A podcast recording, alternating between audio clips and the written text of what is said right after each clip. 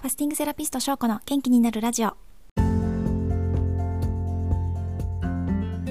皆さんこんにちは。ファスティングセラピストの翔子です。この番組ではファスティングや腸活などあなたの腸が元気になる情報を平日毎日配信しています。腸が元気になると心も体も元気になります。元気や若さを取り戻したいと思っているあなたの役に立てれば幸いです。ということで、えー、今日もいただいたご質問にお答えしていきます。今日はファスティング中に摂るお塩のおすすめを教えてくださいというご質問です。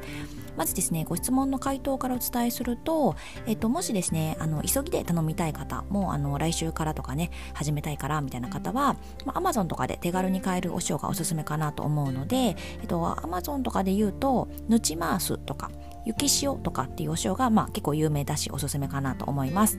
えどちらもねちびボトルのタイプがあるのでなんか持ち運びもしやすいしあの小分けで鮮度も保たれてるっていう感じで使いやすいんじゃないかなと思います。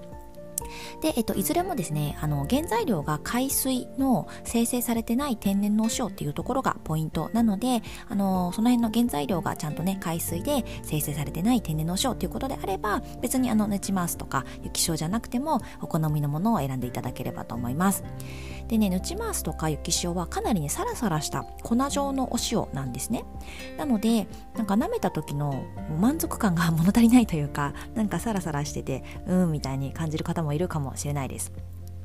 で、えっと、そんな時はということでもう一つあの Amazon とかで買えないんですけどすごいおすすめのお塩があってそれがですね健康回復工房さんっていうところの新宝園っていうお塩です。新宝園ってねあの神様の神に宝にお塩って書いて新宝園っていうねもうなんか名前からしてすごい良さそうみたいな お塩なんですけどでこのお塩を開発したこの健康回復工房の工藤先生っていう方はファスティングにお塩とお水と酵素が必須なんだよっていうこともすごい理解されている方でで良質なお塩を作るために世界中の良質な塩をリサーチして作られたお塩が新宝園なんですね。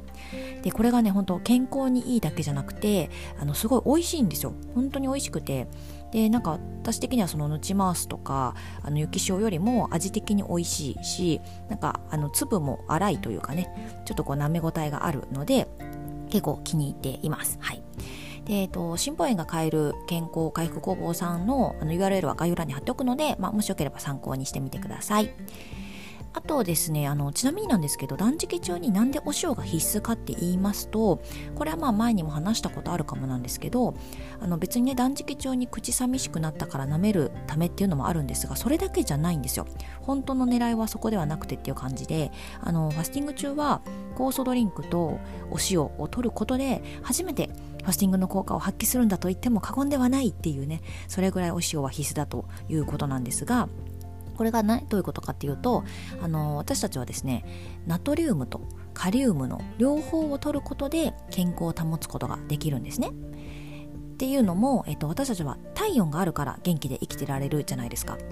でさらに基礎体温が上がれば基礎代謝が高まって免疫力も高まるし太りにくくなるし健康も美容も維持することができるっていうね。だこの体温を上げておくってすごい大事なんですけどこの体温ってどうやって生み出されてるかって知ってますか？体温ってあの細胞がですね電気を作っているから保てているんですよ。でどうやって体内で電気を作ってるかっていうとナトリウムとカリウムの交換をしてで細胞の中と外で電圧の差を作ることで発電をしているという仕組みなんですね。だからこうナトリウムとカリウムが少ない人は体温が下がりがちになります。でなのでなんつうの低体温の人はナトリウムかカリウムが足りてないんだなっていうそんな可能性が高いんですよ。で、えっと、お塩はもうナトリウムを主体とした何十種類ものミネラルが入っています。で、酵素ドリンクはカリウムを主体とした何十種類ものミネラルが入ってます。はい。で、これがね、海のミネラルはナトリウム、陸のミネラルはカリウムって言われていて、どっちも本当に大事なんですね。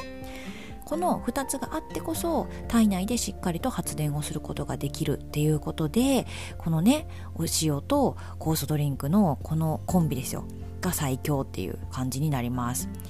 で、えっと、ファスティング中は本当にこう余計なもの食べたり飲んだりしないから体がナトリウムとカリウムをすごいしっかりと吸収するので細胞が発電に集中できてそれであの体温上がって代謝が高まるっていうことになります。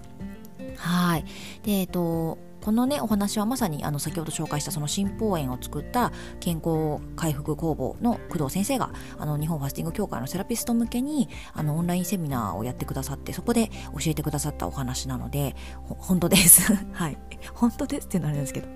ねそういう仕組みになっているんです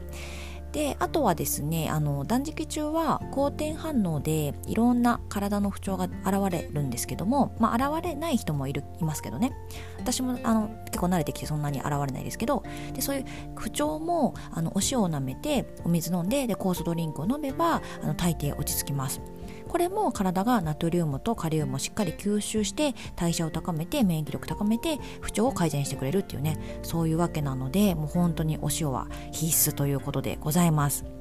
はい。もうね、もはや別にファスティング中とかじゃなくても、あの、口寂しいとかじゃなくても、あの、良質なお塩をね、毎日取るっていうことは、あの、体にとっても大事なんじゃないかなと思いますので、この機会にぜひ良質なお塩をゲットしていただければと思います。はい。ということで今日はファスティング中に摂るお塩のおすすめを教えてくださいというご質問にお答えさせていただきました。今日も最後まで聞いていただいてありがとうございます。また明日も聞いてもらえたら嬉しいです。ではでは失礼します。